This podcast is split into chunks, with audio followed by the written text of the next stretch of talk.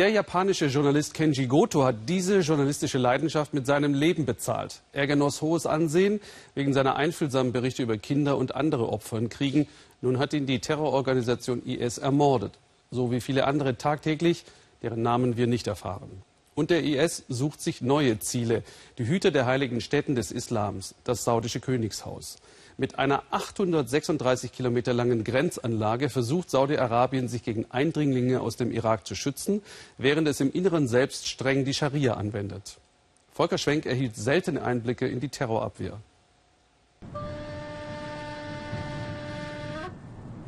Stacheldraht gegen den Terror. Ein Zaun mit Radar und Kameras. 836 Kilometer lang von Kuwait bis Jordanien.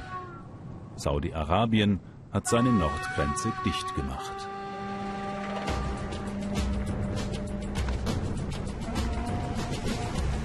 Auf der anderen Seite der Irak.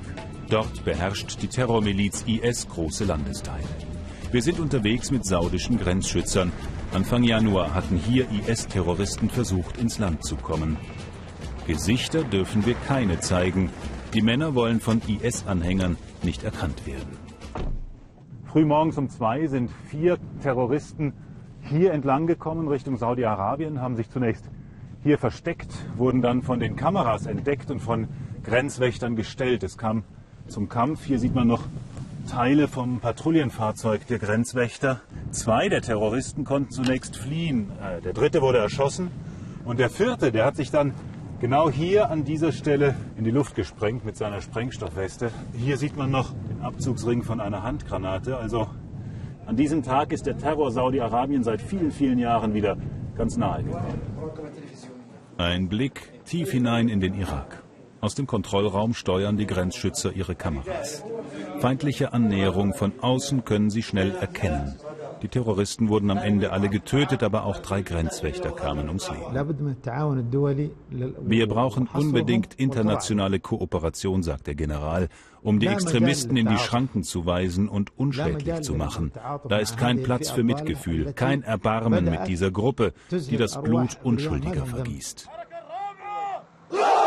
Saudi-Arabiens Polizei führt uns stolz ihre Antiterroreinheit vor.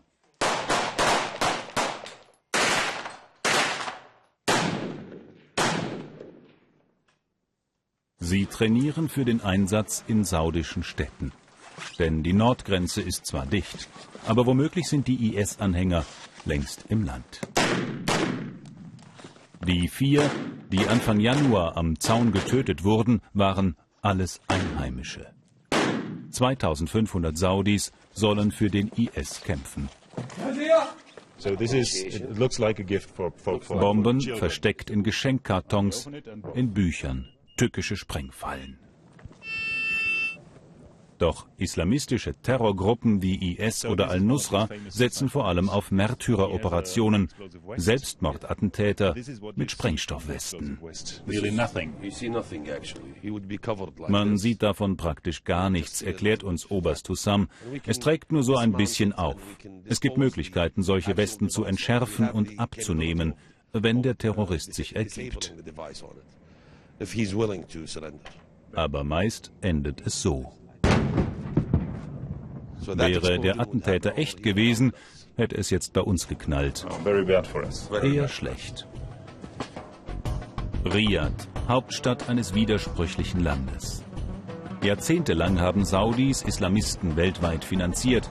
Heute ist Saudi-Arabien Partner im Kampf gegen IS-Terror westlicher Lebensstandard und ein ultrakonservativer Islam mit öffentlichen Enthauptungen. Und Frauen werden grundlegende Bürgerrechte vorenthalten.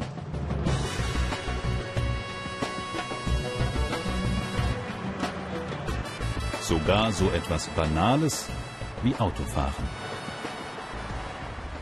Viele Frauen kämpfen seit langem gegen dieses Frauenfahrverbot oder allgemein für mehr Menschenrechte und sie haben teilweise einen hohen Preis dafür bezahlt.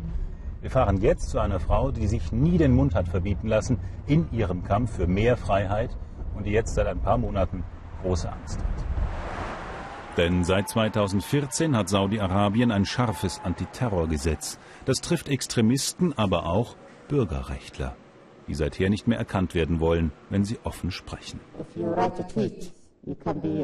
Wenn man twittert, dann kann man als Terrorist angeklagt werden. Wenn eine Frau Auto fahren möchte, wie es zwei Aktivistinnen passiert ist, dann müssen sie sich vor einem Antiterror-Sondergericht verantworten. Das Gesetz ist so unklar, dass alles Mögliche als Terrorismus verfolgt werden kann und das bedeutet für Menschenrechtsaktivisten eine Gefahr. 1000 Stockhiebe und 10 Jahre Haft für ein Diskussionsforum im Internet. Das Urteil für den Blogger Raif Badawi.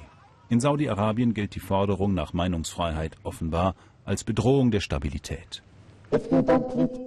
Entweder die Leute dürfen reden und sich politisch betätigen, oder sie werden irgendwann Gewehre und Munition haben. Es gibt keine andere Lösung. There is no other solution.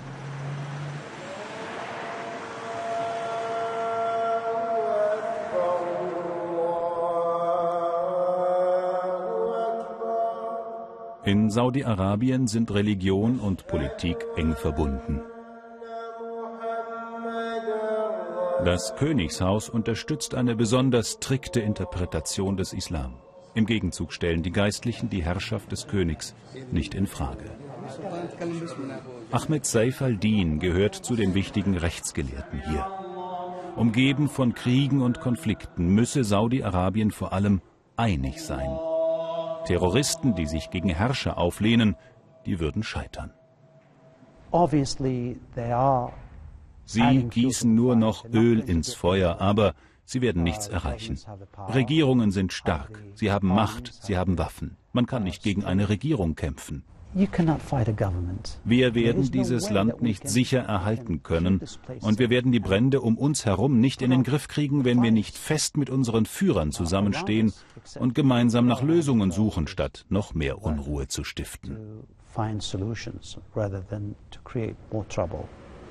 Einigkeit als Bürgerpflicht, Kritik unerwünscht. Seit Menschengedenken bestimmt in Saudi-Arabien nur einer.